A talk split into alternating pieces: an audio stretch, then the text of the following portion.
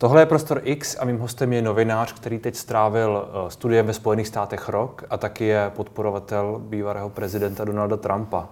Nebo tě to uráží? Neuráží. Michal Durčák, vítám tě, ahoj. Díky Česmíre za pozvání. Než se dostaneme k uh-huh. Trumpovi a k tomu všemu a k tomu, v jakém stavu je teď uh-huh. Amerika, uh, zastavil bych se u očkování, protože uh-huh. ty jsi byl očkovaný uh, už někdy v lednu ve Spojených uh-huh. státech, je to tak? Je to tak. Uh, proč, proč bylo tak těžké uh, uznat to v Česku? Nebo vlastně čím jsi musel projít, než, než se tady tím můžeš legálně prokazovat? To je hrozně složitý příběh, především kvůli tomu, že česká státní zpráva na mě a další Čechy očkovaný v Americe koukala jako na podvodníky. Fakticky s tím, že my můžeme jakoby podvádět s těma papírovými CDC hmm. kartičkama, což dostal každý, kdo byl očkovaný ve Spojených státech. A je to vlastně taky kvůli tomu, že vy jako podle federálních zákonů nesmíte mít žádné centrální databáze očkování. Mm-hmm. To znamená, jsou jenom ty státní, kde se to ještě vydávají ty counties, ty okresy.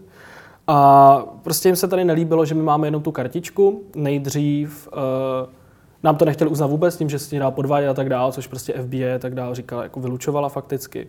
A vzhledem k tomu, že vás tam jako nikdo neověřuje, tam není jako nic jako aplikace tečka a tak dále, mně se nikdy hmm. nestalo ani jako teď v létě na východním pobřeží a tak dále, že by někdo po mně opravdu vyžadoval ten důkaz té vakcinace, hmm. tak uh, vlastně jako nikdo to neřešil a pak vím, že vlastně kolegové z rozhlasu Matěj Skalický a Kuplucký vlastně na to upozorně ministerstvo. Ministerstvo teda řeklo, že nám to začne uznávat, což mělo být nejdřív 1. července, pak 5. července, pak 12. července. Hmm. A fakticky ta změna je v tom jenom, že v tom ISINu, což je ten systém, který hmm. vám vlastně uznává to očkování, překliknete začnete uznávat prostě očkování ze třetích zemí. Což mimochodem není jenom můj problém. Když se jako na to podíváte, co jsou Češi mimo EU, to budou jako studenti, uh, to bude třeba jako celý diplomatický sbor. Hmm. A pak vlastně 12. července, když to mělo jít, já jsem šel za svým praktikem na hygienu a fakticky jsem zjistil, že ten systém prostě jako nefunguje. Hmm. A prostě přestal fungovat. A takže my jsme s kolegama z rozhlasu jeli do Drážďan, kde mi to jako vyřídili za tři minuty. Hmm. Což já jsem tady řešil tři měsíce. A zajímavé byly ty reakce potom. Mě psali lidi, já nevím, z Austrálie, lidi, co byli očkovaní v New Yorku, kteří měli třeba QR kód, což tady jako vadilo té české zprávy a pořád jim to nefungovalo. A psali mi vlastně jako i diplomati, hmm. že oni nedostali od MZV vlastně žádný pokyn nebo jako nic, jako jak si to uznat. A teď, jako když se hmm. chcete třeba po dvou letech vrátit za rodinou, tak je to obrovský problém. A ty, ty jsi nějak komunikoval předtím, ještě před tím červencem se státní zprávou? Snažil jsi se to nějak řešit? Snažil, já jsem vlastně opakovaně psal na ministerstvo zdravotnictví, opakovaně jsme na tom jako upozorňovali v médiích na primě v rozhlasu a vlastně jako jediná odpověď byla mlčení, anebo hmm. právě hmm. jako, že jako se s tím dá podvádět, což jako mě osobně A teď už to funguje? Teď už to podle všeho funguje. Ten můj trik s tou lékárnou jsem dneska ráno čet, když jsem sem jel. Že už, že už nejde. Že už to nejde jako dočasně, ale jako spousta lidí mi na Twitteru psalo, že jako jim to velice pomohlo, takže hmm. já už mám teď jakoby český, německý očkovací certifikát, protože hmm. tak nějak předpokládám, že s tím německým by mě tady nechtěli naočkovat tou třetí dávkou.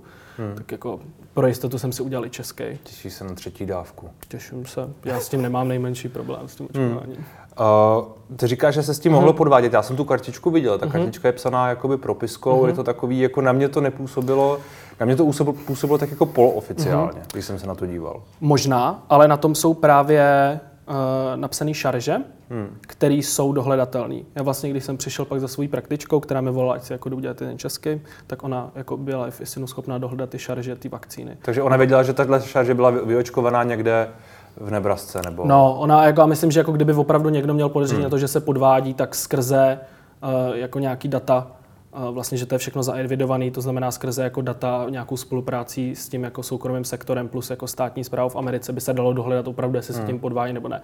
Ale jak říkám, uh, v první řadě já nevím o žádném případu, že by to někdo udělal ve Spojených státech. A za druhý, tam jako opravdu nemáte důvod, protože nikdo vás jako za to nebude vlastně jako stíhat, nebude penalizovat, když uh, nemáte očkování. To je hmm. čistě jako na vašem svědomí. A jak jsou na tom teď vůbec Spojené státy s očkováním? Jak no, jsou... No, zhruba 50% lidí je plně hmm. naočkovaných. Uh, oni měli oproti Evropské unii, to říkám jenom proto, že se to nakupalo centrálně, výborný start, což si myslím, že zachránilo jako desítkám tisícům lidí život. Stejně jako v Británii s tím, že oni měli ten head start, hmm. čímž u nás se jako vyočkovávalo později. A Teď to prostě jako velice klesá, je zhruba, jestli se nemýlím, nějak jako milion podaných dávek denně. Už je to fakticky takový, že můžete přijít do jakékoliv lékárny, oni vám jako dají očkování na koronavirus. My, když jsme tam byli, potřebovali jsme možná test na COVID, tak nám v lékárně řekli, že nám neudělají test na koronavirus, jako to se musím objednat, ale vakcínu mi jako dají. A když přiletíte třeba na, do LAX, jako na hmm. letiště v Los Angeles, vy můžete na domů hale se nechat očkovat. Hmm. A jediný vlastně, co na to já už i jako v lednu jsem potřeboval, bylo ID, což vlastně v Americe se rovná fakticky řidičák. A Eh, podepsat vlastně papíry, kde oni vám dají všechny ty informace hmm. o těch vakcínách. Ale ono je to v jednotlivých státech hodně, hodně různorodé, že jo? protože tam jsou některé státy, které jsou hmm. mezi 30-40 procenty, Alabama myslím, nebo tak, některé Louisiana státy jsou... a další. Ano, takové ten, ten jich, střed. Některé státy jsou na tom asi o trošku líp. Hmm. Uh, jestli, jako, jestli je to třeba politický, Spíš se, spíš se ptám, že ty státy k tomu obecně přistupují hodně různě. různě že jo? Florida rozvolňuje víc, Kalifornie naopak ty znovu zavádí mhm. opatření. Mm-hmm. Tak jestli prostě tohle to může ty státy nějak jakoby dohnat. Já jsem pohledu. dneska ráno četl, myslím, že na USA Today, že vlastně v Louisianě, v Mississippi a v Arkansasu a v několika dalších státech ty právě vakcinace stoupají, hmm. díky tomu, že ty lidi se bojí té varianty Delta. Tím, že jako bylo několik vždycky tisíc případů na to, takže i lidi, kteří si prostě to nechtěli píchnout, tak uh, si to píchnou. Já si myslím, že velká část těch Američanů, která není vakcinovaná, je proto, že si myslí, že to nepotřebují. A musíte si uvědomit, že to je obrovská země. To znamená, když žijete například Nebrasku, jako v západní Nebrasce, hmm. kde jsou opravdu jako maličké komunity, nebo já nevím, na Aljašce, nebo ve Wyomingu, v Jižní Dakotě, tak nepřijdete moc jako do kontaktu s lidmi. To hmm. znamená, ti lidi ani, jako, to je moje vysvětlení, proč jako tolik uh, lidí tam není, protože oni si myslí, že to nepotřebují, nejsou to jako v kontaktu s ostatními by lidmi, kde by se mohli, nap- jinými slovy, ta pandemie na ně neměla jako takový dopad, jako na, dejme tomu, obyvatele New Yorku. Hmm. Že, Nemůže to být i důvěrou k té, k té administrativě, která tam třeba je teď, nebo obecně důvěrou ve stát a důvěrou v, v jeho instituce? Možná. Já bych řekl, že určitě to hrálo roli, protože jako nezapomínejme, to jsem třeba Trumpovi hodně vyčítal, jako dlouhý měsíc mu trvalo podpořit, aby jako řekl svým příznivcům, mm. jako očkujte se a tak dál. Uh, Mike Pence, jeho viceprezident, se nechal naočkovat na kameru. Všichni jako bývalí prezidenti, co ještě jsou na život, Jimmyho Cartera, se taky nechali naočkovat na kameru. A ale zase na druhou stranu všichni, jako já nevím o žádném teda guvernérovi, který by vyloženě ze státu řekl, jako neočkujte se. Vlastně hmm. guvernéři jako takových jako hodně republikánských států, jako Arkansas, západní Virginie, Jižní Dakota a všichni prostě jako naopak velice to očkování propagovali. Hmm. Takže je Na druhou tam... stranu ale předtím zároveň často někteří z nich uh, ten problém trochu Určitě. zlehčovali. Speciálně Nebo měli prostě každý jiný přístup, někteří nezávaděli hmm. vůbec žádné lockdown, hmm. neměli otevřené restaurace. Hmm a tak podobně, tak pak možná ta motivace je... Asi jo, nižší, že jako opravdu hmm. jako ten covid podceňujete, to jsme mohli jako, aspoň já jsem to tak vnímal, jako vnímali v Česku, že já jsem, když jsem vlastně odjížděl loni v létě, tak tady bylo všechno otevřené. Spousta lidí to podpořila, hmm. teda, pardon, podcenila. A pak vlastně na podzim jste viděli všichni, jak to vlastně letělo a pak přes zimu jsme byli jako Bestinkovi, tak by řekl Andrej Babiš. Hmm. Ty jsi napsal o současném prezidentovi. Hmm. Biden ve své kampani, ale i v inauguračním projevu dbal, aby se prezentoval jako prezident sjednotitel, který bude zastupovat všechny Američany. První dny v úřadu tomu však nenasvědčují. Spíše to působí, že vše byla jen laciná gesta a fráze. Tohle bylo chvíli tedy po, mm-hmm. po, po tom, co nastoupil mm-hmm. do mhm. úřadu. Jak se na to díváš teď? Byla to, byla to gesta a fráze? Já si pořád myslím, že to je stejný. Já si myslím, že se to ukázalo třeba vlastně na druhým záchranným balíčku pro americkou ekonomiku, hmm. pro COVID. Ten první, byť jako v jiné situaci se schválil fakticky, přemýšlím, jestli vůbec byl někdo proti v kongresu.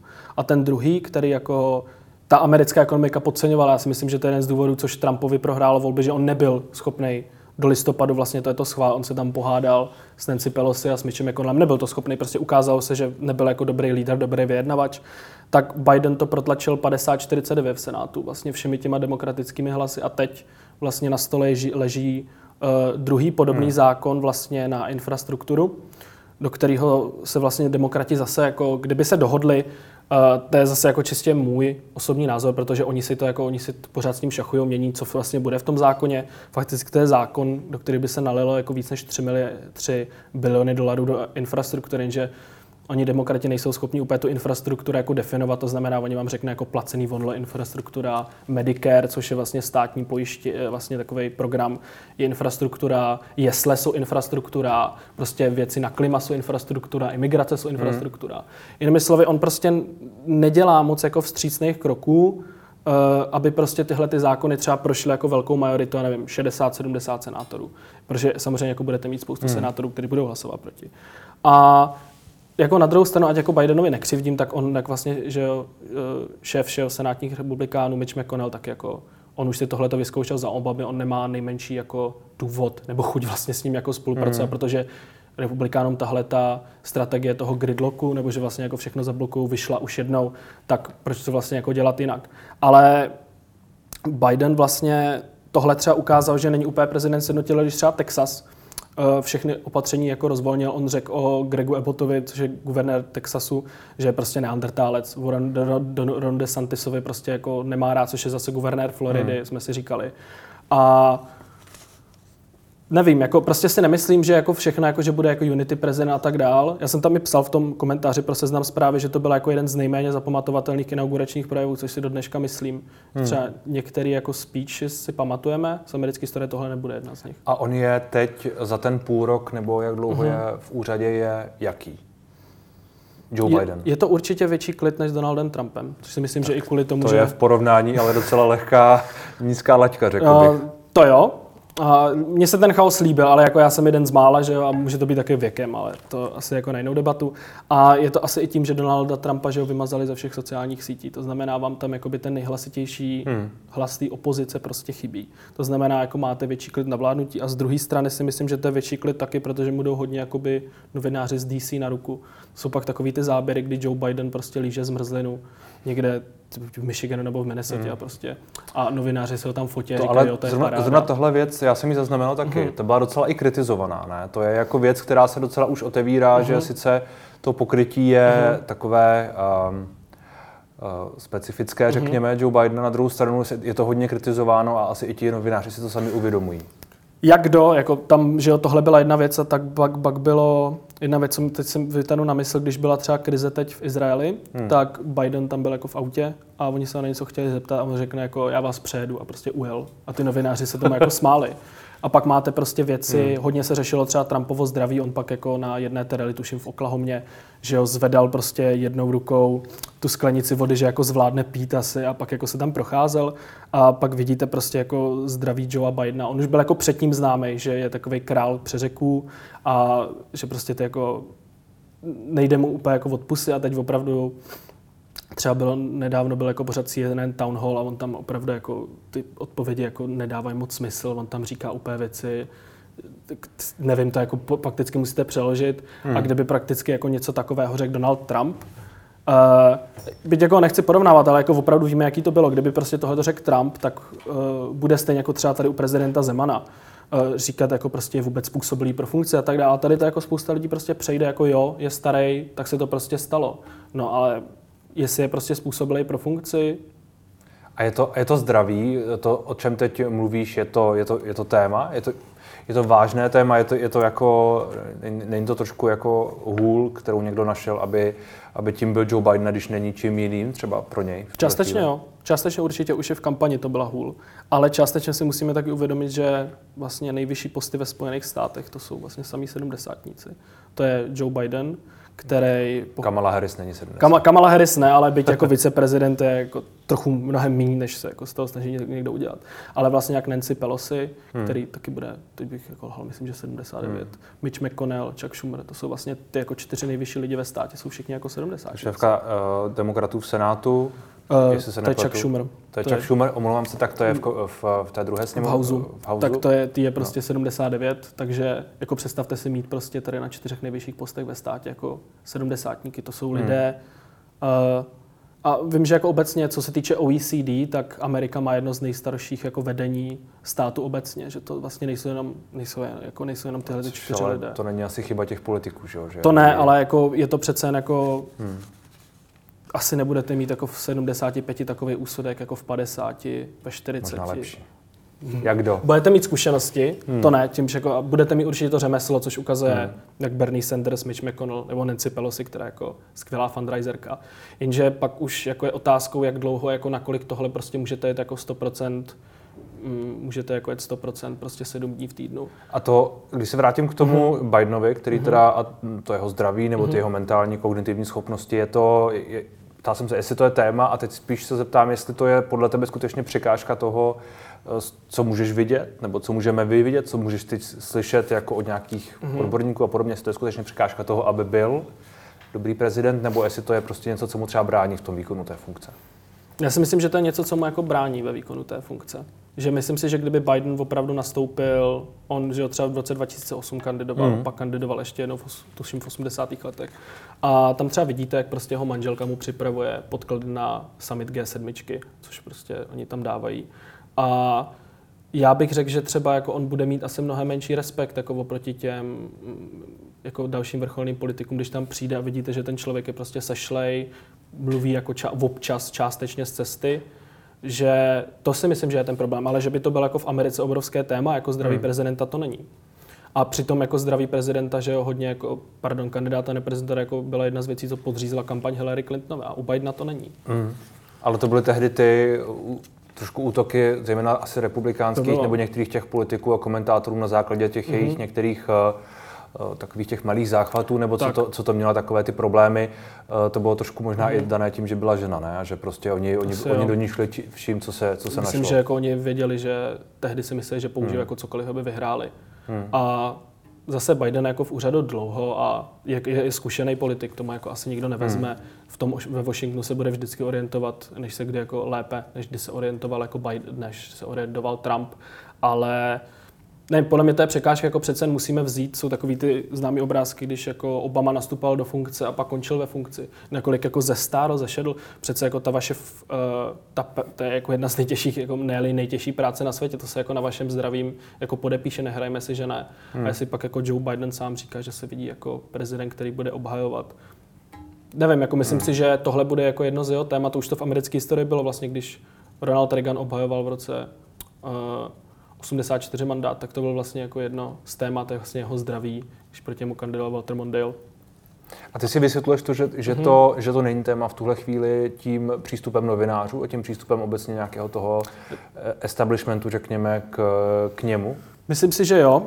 Částečně. A myslím si, že za druhý asi jako velká část republikánů se nechce snížit k tomu, jako už takhle hmm. prostě jako prezidenta odstřelovat z těchto těch pozic, pokud jako opravdu by se nestalo něco jako nedej bože, že by se zhroutil hmm. prostě, eh, kdyby nastupoval do Air Force One nebo něco takového, což já doufám, že se nestane. A Joe Bidenovi samozřejmě nepřeju nic zlýho, ale uvidíme v roce 2024, jako jestli já si osobně myslím, že tohle bude jako jedna z hlavních otázek, jestli on bude moci znova kandidovat, protože pak máte další čtyři roky. Hmm.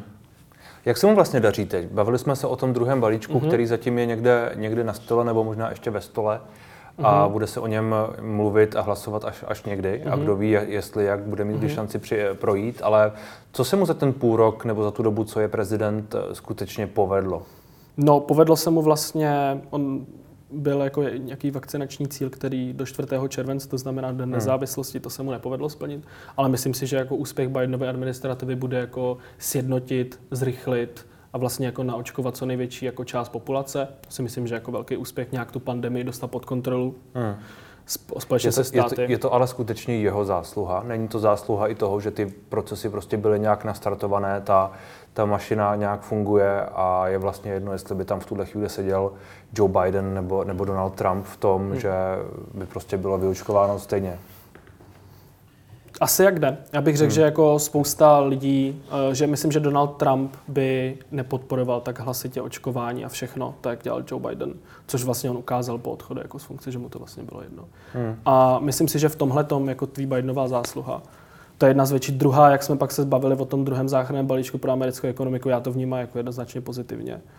A to je vlastně jako, ten půl rok ve funkci je dost málo ještě jako během pandemie hmm. a to je vlastně jako, já bych jako tyhle ty dva momenty vypích, kdyby tady byl třeba kolega Schneider, ten by řekl, že uh, vlastně to bude jmenování, uh, vlastně, to jsem připomněl křesní jméno, profesorky Kánové, hmm. vlastně jedna z jako klíčových antimonopolních pozic ve Washingtonu. To si myslím, že tak je dobrý a na tom se shodnou i demokrati, i republikáni. A jinak to je jako málo. Je tam spousta věcí, které se bude řešit, jak bude vypadat vlastně odchod z Afghánistánu definitivní, což už taky nastartoval Donald Trump a Biden to po něm fakticky zdědil a dotáhl do konce. Jestli třeba bude vůbec jako Biden jmenovat nějaký ústavního soudce ve svém prvním hmm. období, protože vlastně nejstarší soudce Steven Breyer byl jakoby hlasy demokratické strany, aby odstoupil, aby vlastně šel do důchodu a vlastně jako se k ničemu takovému nechystá. A teď co bude? A teď musíte si ještě uvědomit, že Biden fakticky bude mít jenom velice možná jako dva roky na to prosadit nějakou agendu, protože za rok už jsou volby. Hmm. kde vzhledem k tomu, že jenom 50, že Senát je 50 na 50, tak je velice možný, že republikáni získají většinu v Senátu, anebo získají většinu v Houseu a pak oni prostě jako nic moc jako neprosadí. Hmm. A na co se bude soustředit? Řekně, dejme tomu jako na zahraniční politiku. Hmm. To by mu asi hodně stížilo tu pozici i pro, respektive demokratů, pro ten rok 2024. K tomu se, k tomu hmm. se dostaneme. Já se ještě zastavím u Donalda hmm. Trumpa. To změnil si názor na, na ně. Já jsem na začátku hmm. řekl, že jsi byl jeho podporovatel. Asi by bylo fér dodat do určité doby, že tam okolo toho přelomu roku, kdy pak došlo 6. Hmm. ledna k té uh, insurgency mm-hmm. nebo mhm. k tomu prostě vyniknutí mm-hmm. protestujících do, do Bílého domu, že tam asi se to trochu lámalo. No, řekněme, že jako mě je pořád jako trumpismus sympatický, ale Donald Trump, a já jsem tomu nevěřil, mě to jako říkali třeba jako novináři z Nebraska a tak dále, že jako všechny ty věci dělá vyloženě pro sebe a ne pro stranu. Což se toho 6. ledna ukázalo, což byla jako moje chyba úsudku, že to opravdu dělal pro sebe a nebyl schopný spolknout tu prohru. Hmm. Já jako jsem ochotný s Donaldem Trumpem prostě ho podporovat, říct, jako, jako přál bych si, jako kdyby ty volby vyhrál, ale jako potom, co prohrál, tak přece o tom je demokracie, jako říci, tak jsem prostě prohrál. Hmm. On měl právo na všechny ty audity, na všechny ty přepočty voleb. To já mu asi jako nikdy nebudu vyčítat, ale já jako nebudu nikdy podporovat nikoho, kdo prostě jako zaútočí na kapitol a prostě dá tam bombu do uh, kanceláře Nancy Pelosi. A je to, je to synonymum, když řekneš, nebudu podporovat mm-hmm. někoho, kdo zaútočí na mm-hmm. kapitol, tak to přece nebyl Donald Trump. To nebyl Donald Trump, ale Donald Trump prostě ty lidi sfanatizoval, vykládal mi lžil o tom, kde jak se jako podvádělo ve volbách a tak dále, byť jako jasně ty volby byly, ty volby byly těsné, rozhodli to korespondenční hlasy, což jako zase vypadá zvláštně, byť tam nebyly žádný přehmaty. Ale Donald Trump prostě podle mě měl tohle právo říkat do chvíle, kdy prostě jako neskončil se audit a řekl OK, tak prostě jako prohrál jsem, všechny jako hmm. možnosti jsme vyčerpali, můžu odejít. A tohle byla jako vyloženě jeho vina. Hmm to jako jasně, že on sám tam nevnikl a jemu pak jako došlo toho 6. ledna, že to už je jako problém, ale jako tam byly ty záběry, kde on se vyloženě jako s Trumpem jako juniorem raduje, prostě jak ty lidi jako vnikají do toho kapitolu a tohle prostě jako nejde podporovat. To, ať se na mě nikdo nezlobí. Hmm. Když říkáš, že trumpismus hmm. ti je stále hmm. sympatický, tak eh, co to znamená, nebo čím ti to je sympatické? Mně to je sympatický hned několikama věcma. V první řadě já si myslím, že největší problém Ameriky jako je koncentrace moci prostě v jednom centru. A s tím, že už je to dosáhlo do té míry, že prostě ten Washington je odtržený od reality. Což vlastně Trump říkal tím, že to jako mučál a tak dále. Na druhou se je mi jako taky spe, jako je mi sympatický odpor proti nějakým jako globaliz, globalismu, proti nějakým jako globalistickým elitám, což ještě řekněme, v Americe je hodně specifický s tím, že vlastně kolega Weiss by se mi smál za to, že taková jako romantika vůči továrnám a tak dále, hmm. když třeba projíždíte prostě Kentucky, a což je stát, který byl známý pro uhlí a tak dále. Máte prostě spoustu malých městeček, kde opravdu byla jedna továrna a tak dále. A teď to vlastně jako tahle výroba se přesune třeba do Číny. A ty lidi tam opravdu nemají co dělat a s Washingtonem jako nikdo nepomůže.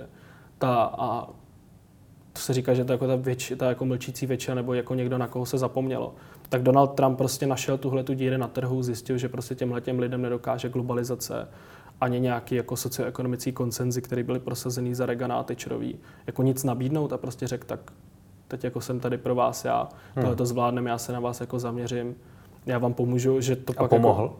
To je vlastně otázka, jestli za ty čtyři roky, chápu, chápu mm-hmm. že našel díru mm-hmm. na mhm. trhu, oslovil ty lidi mm-hmm. a udělal pak pro ně něco skutečně.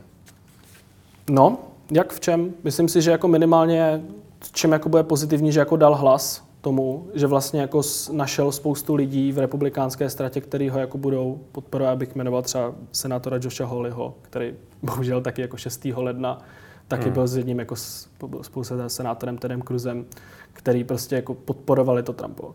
Druhý bylo, že ono to často zůstalo jenom u slov prostě. A to dědictví Donalda Trumpa nebude v tom, že on prostě tyhle ty lidi pozvedl nějak z prachu a opravdu jim daleko lepší jako životní podmínky a tak dále. Což třeba neudělal u veteránů a tak dále. To jako dědictví Donalda Trumpa bude v tom, že on jmenoval tři soudce nejvyššího soudu. Hmm. To bude jako největší Trumpovo dědictví a v tom, že prostě a taky bude jeho jako smutný dědictví v tom, že nezvládl tu vlastně ten začátek pandemie. Což byla jediná nějaká vážná krize, hmm. jakoby celospolečenská, ne, jinak jako celosvětová, kterou on musel vlastně jako řešit a nezvládl to. To jsou ale spíš negativní, jsou negativní věci, věci, které po něm tedy, nebo Ty, mm-hmm. ty tři soudci samozřejmě nejsou mm-hmm. negativní, ty no. asi jak, jak, pro jak koho, pro koho. Jak pro koho. A navíc oni se ukazuje, že ani nejsou tak úplně republikánští, no. nebo nejsou nutně ve všem eh, tak konzervativní, jak by si možná někteří mm-hmm. přáli. Třeba Brett Kavanaugh, jeden z těch soudců, které on jmenoval, asi taky hlasuje, ne vždy no ne vždy podle těch... Ani uh... Amy Comey co vlastně demokraté hmm. říkali, že by jako utla Obamacare, což se ukázalo, že ona jako pro to utnutí nehlasovala. Nicméně, když říká, že ti, mm-hmm. že ti je ten trumpismus sympatický, tak to mm-hmm. je mhm. spíš ten trumpismus z té kampaně před těmi prvními volbami a, a taková ta retorika, která, mm-hmm. která nějaká byla a to, co se z toho pak stalo a to, čím to skončilo, vlastně už to už vlastně jako... To, to pak se zdá, že, že Trump se sám od toho Trumpismu... Trump se od toho sám vlastně jako by od toho Trumpismu oddělil a vlastně už mu šlo jenom o sebe, o nějakou jako svoji značku, o vlastně jenom o... Je otázka, jestli mu nešlo od začátku o sebe. To je možnost, já si, já si to nemyslím, hmm. ale ve finále už mu jako šlo jenom o tohle. Takže jako když jsem jako opravdu psal, že Trump je vizionář, tak opravdu jako Trump je vizionář v tom, že on jako na základě té své rétoriky, na základě vlastně volební kampaně a tak dále, on se opravdu jako udělal z republikánů částečně nějakou jakoby multietnickou stranu pracující třídy. Čím dál tím víc. Hmm, multietnickou. A, no, jasně, že protože jako jedny z největších nárůstů vlastně voličů v roce 2020 měli republikáni mezi třeba Hispánci, třeba jižní hmm. hranice s Mexikem, měli jako mezi jako různými domorodými obyvateli jako Havaje, Černochy a tak dále a měl jako nejvíc zřejmě těch jako barevných nebo nebílých voličů měl jako od jako času, tuším, jako prezidenta Eisenhowera, což prostě jako není málo. A přitom, jako když jste čtyři roky musel poslouchat, jak je Donald Trump rasista pak se jako takovýhle výsledky. A on ty volby neprohrál jako kvůli tomu, že by ho nevolili menšinou. Neprohrál kvůli tomu, že je prostě nevolili bílí američani jako z předměstí. A nejvíc jako lidi prostě s vysokým, s vysokoškolským diplomem. Hmm. Uh, abych se vrátil k té předchozí hmm. otázce.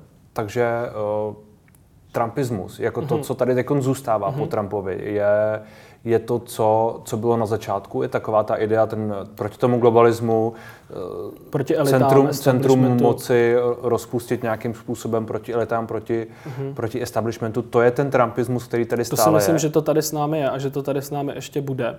Je otázka, jestli a je to, to ten Trumpismus, který třeba teď převládá nebo převládá z nějaké části prostě je, republikánské straně? je stále v republikánské straně. Já bych řekl, že ano. Nebo to je ten Donald Trump eh, pozdního období? Mm, to bych řekl, že zmizelo, že hodně jako rychle si uvědomili. Eh, kromě jako pokud nebereme jako Marjorie Green a takový jako opravdu hmm, blázny. To je jedna z těch... Uh... Conan Head, která prostě jako říkala, já nevím, jako teď připorovňovala, tuším, jako vakcíny k holokaustu, což je opravdu jako šílenství. A myslím si, že prostě jako vyloženě jako část té republikánské strany opravdu jako v tomhle tom pojede dál. Bude strašně zajímavý sledovat, jestli tohle převládne jako dlouhodobě. Já jsem se na tohle ptal, když jsem dělal rozhovor s Jima Gerardyho, což je podle mě jako jeden z nej, jako nejchytřejších novinářů ve Spojených státech. On dělá každý den newslettery pro National Review, což je takový konzervativní magazín. A mě zajímalo, jestli to prostě podle něj je strana uh, republikáni jsou strana Donalda Trumpa nebo Mitche McConnella.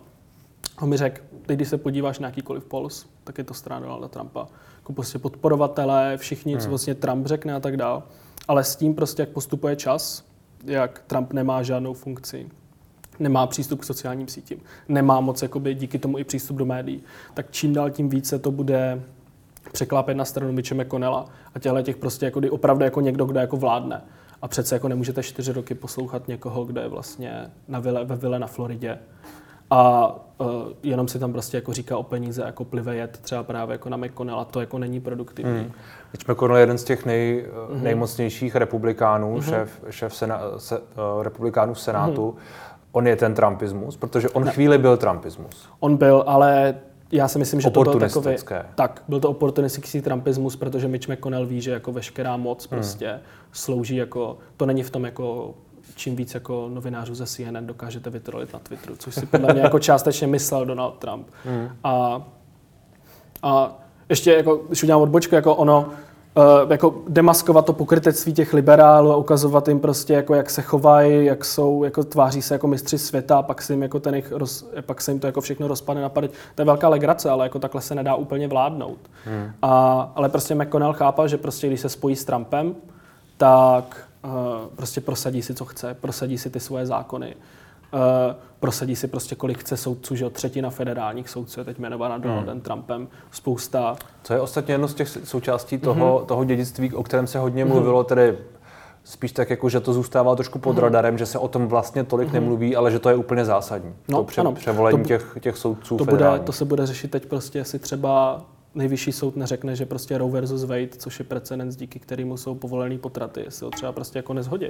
Hmm. Což si myslím, že jako bude velice zajímavý sledovat, jaká kolem to bude debata, ale ve finále tam, že jako Joe Biden, protože jako demokratům se to samozřejmě nelíbí, že ten poměr jako v vozovkách 6-3, jako že by rozšířil ústavní soud, což právě jako Steven Breyer, o kterém jsme se hmm. bavili, jako předtím varoval i další, že prostě tím už se jako rozloží totálně, jako důvěra v tu nějakou jednu z mála posledních institucí, kterou spousta Američanů respektuje. Na druhou stranu jako ten protiargument je jako dobře, ale ta instituce je prostě strašně mocná. Teď hmm. tam máme devět soudců, kteří tam jsou doživotně. Prostě jsou tam jo, přesně jako je třeba osmdesátníci, sedmdesátníci. A můžeme teď nějak jako omezit tu její moc. Jo, a hmm. teď zase někdo vám na to řekne, prostě, ale Biden k tomu nemá mandát. Prostě on má jako 50 senátorů, teď oni mají nej, nejmenší House majority od On by potřeboval, on by potřeboval hlasy i, i republikánů na jakékoliv změny. No oni, oni, by mi to, oni jako republikáni by mu to zablokovali filibustrem hmm. a uh, potřeboval by jako větší, jako potřeboval by víc mandátů. Filibuster je něco, čemu se u nás říká obstrukce. Má, má Donald Trump eh, šanci být prezidentem zvolen znovu? Je, je, je teď vůbec ve hře ta jeho další kandidatura? Ty jsi zmínil, že mm-hmm. je mhm. odstřížený ze sociálních mm-hmm. sítí. Je to, je to, že je stále zablokován na Twitteru i Facebooku, je to, je to součást toho, toho problému a pokud prostě bude dál mm-hmm. zablokován, tak nemá šanci.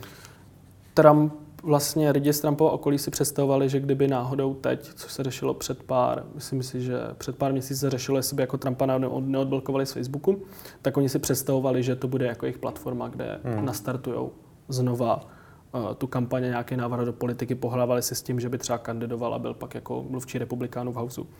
Ale teď ten ban na Facebooku bude mít do roku 2023.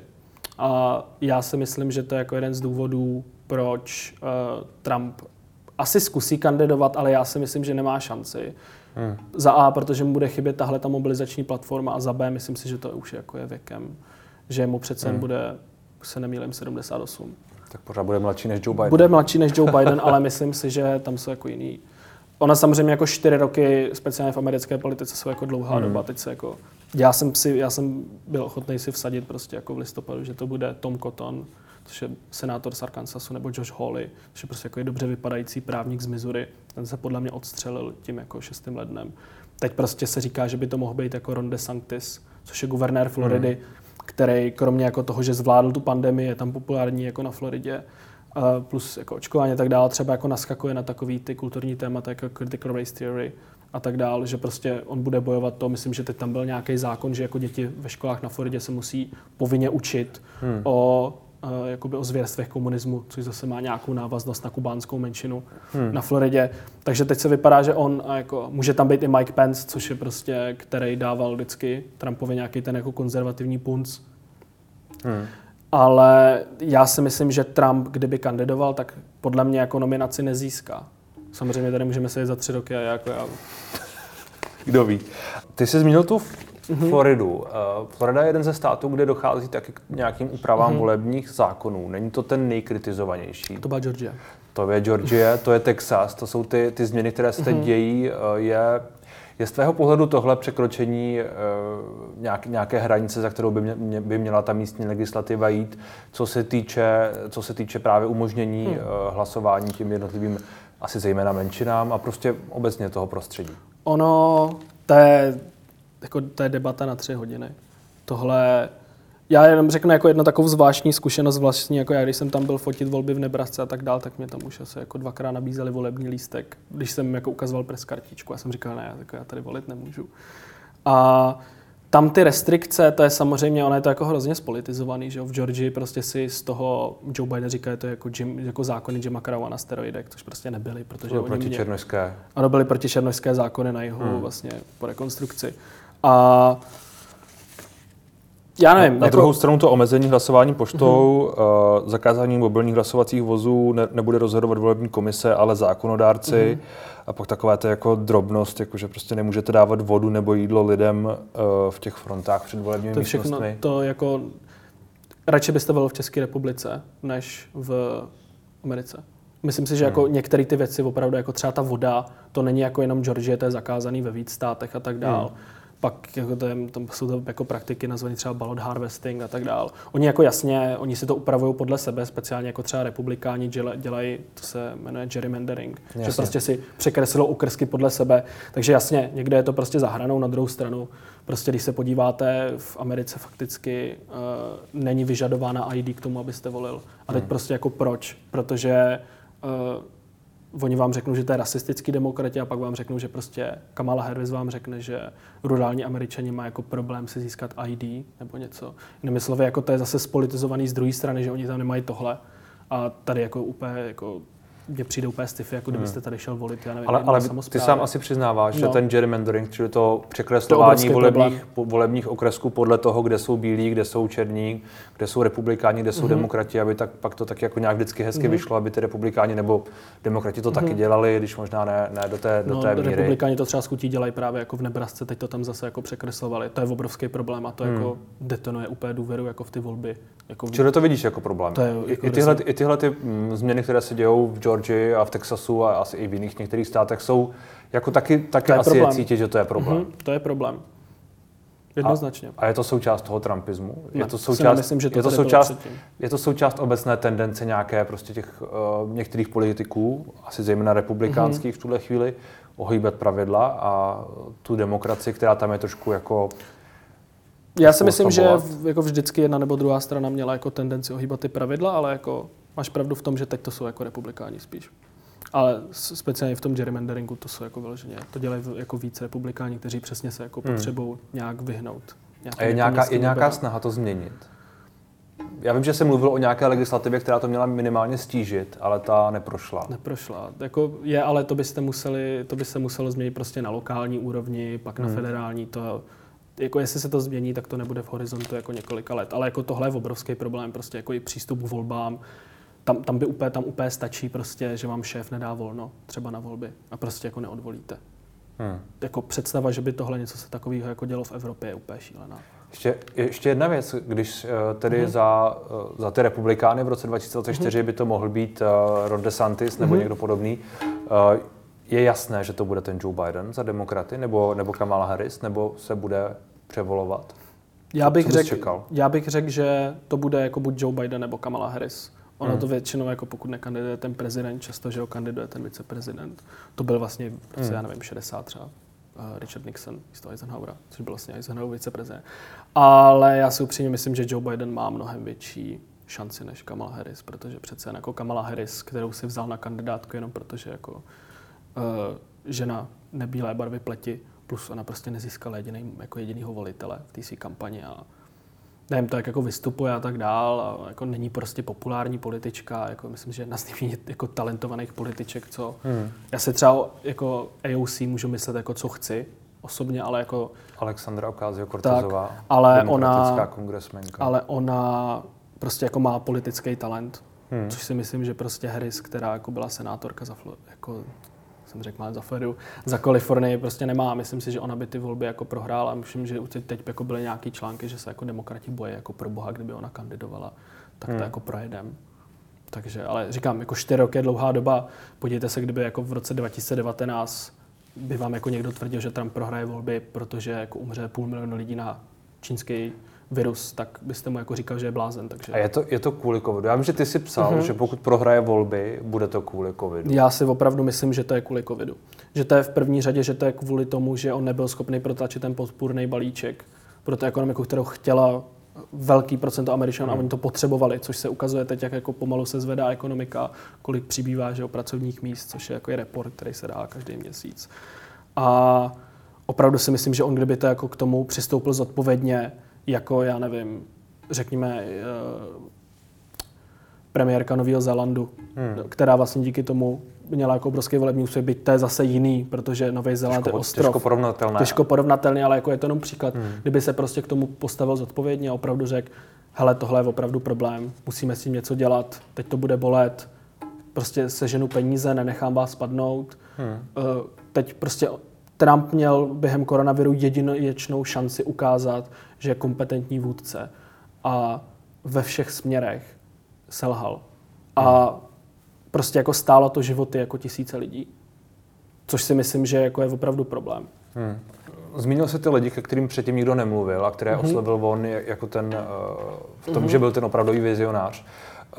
Snaží se o to teď někdo jiný? Nebo dělá, dělají to ty v úvozovkách Trumpisté, kteří jsou pořád v, repu, v republikánské straně? Podle nebo mě, snaží se o to demokrati? Podle mě to dělají ty Trumpisté on to taky dělal ještě jeden člověk, kterého jsme tady moc zmínili, to byl Bernie Sanders. Že? Hmm. On vlastně to dělá, vlastně taky často říká problémy třeba, já nevím, dostupnost internetu a mobilních sítí prostě jako v odlehlých částech Ameriky. Uh, nebo prostě jako opravdu jako třeba minimální mzda, což taky byl jeho návrh zvýšit federální minimální mzdu na 15 dolarů, hmm. což mu se střeli demokrati. Senátor Bernie Sanders, který byl taky jeden z těch kandidátů demokratických, nakonec tedy uh, ustoupil před Joe Bidenem, řekněme. On hlavně v roce 2016 měl šanci, ale tam vlastně hmm. kvůli systému demokratických primárek díky takzvaným jako superdelegátům nedostal tu nominaci. Hmm. A myslím si, že jako Bernie Sanders tohle to jako dělal často a teď to jako budou přebírat některý lidi právě jako přímo jako AOC a tak dál. Tak uvidíme, jak to dopadne. Uvidíme. Díky za rozhovor. Tak jo, díky za rozhovor.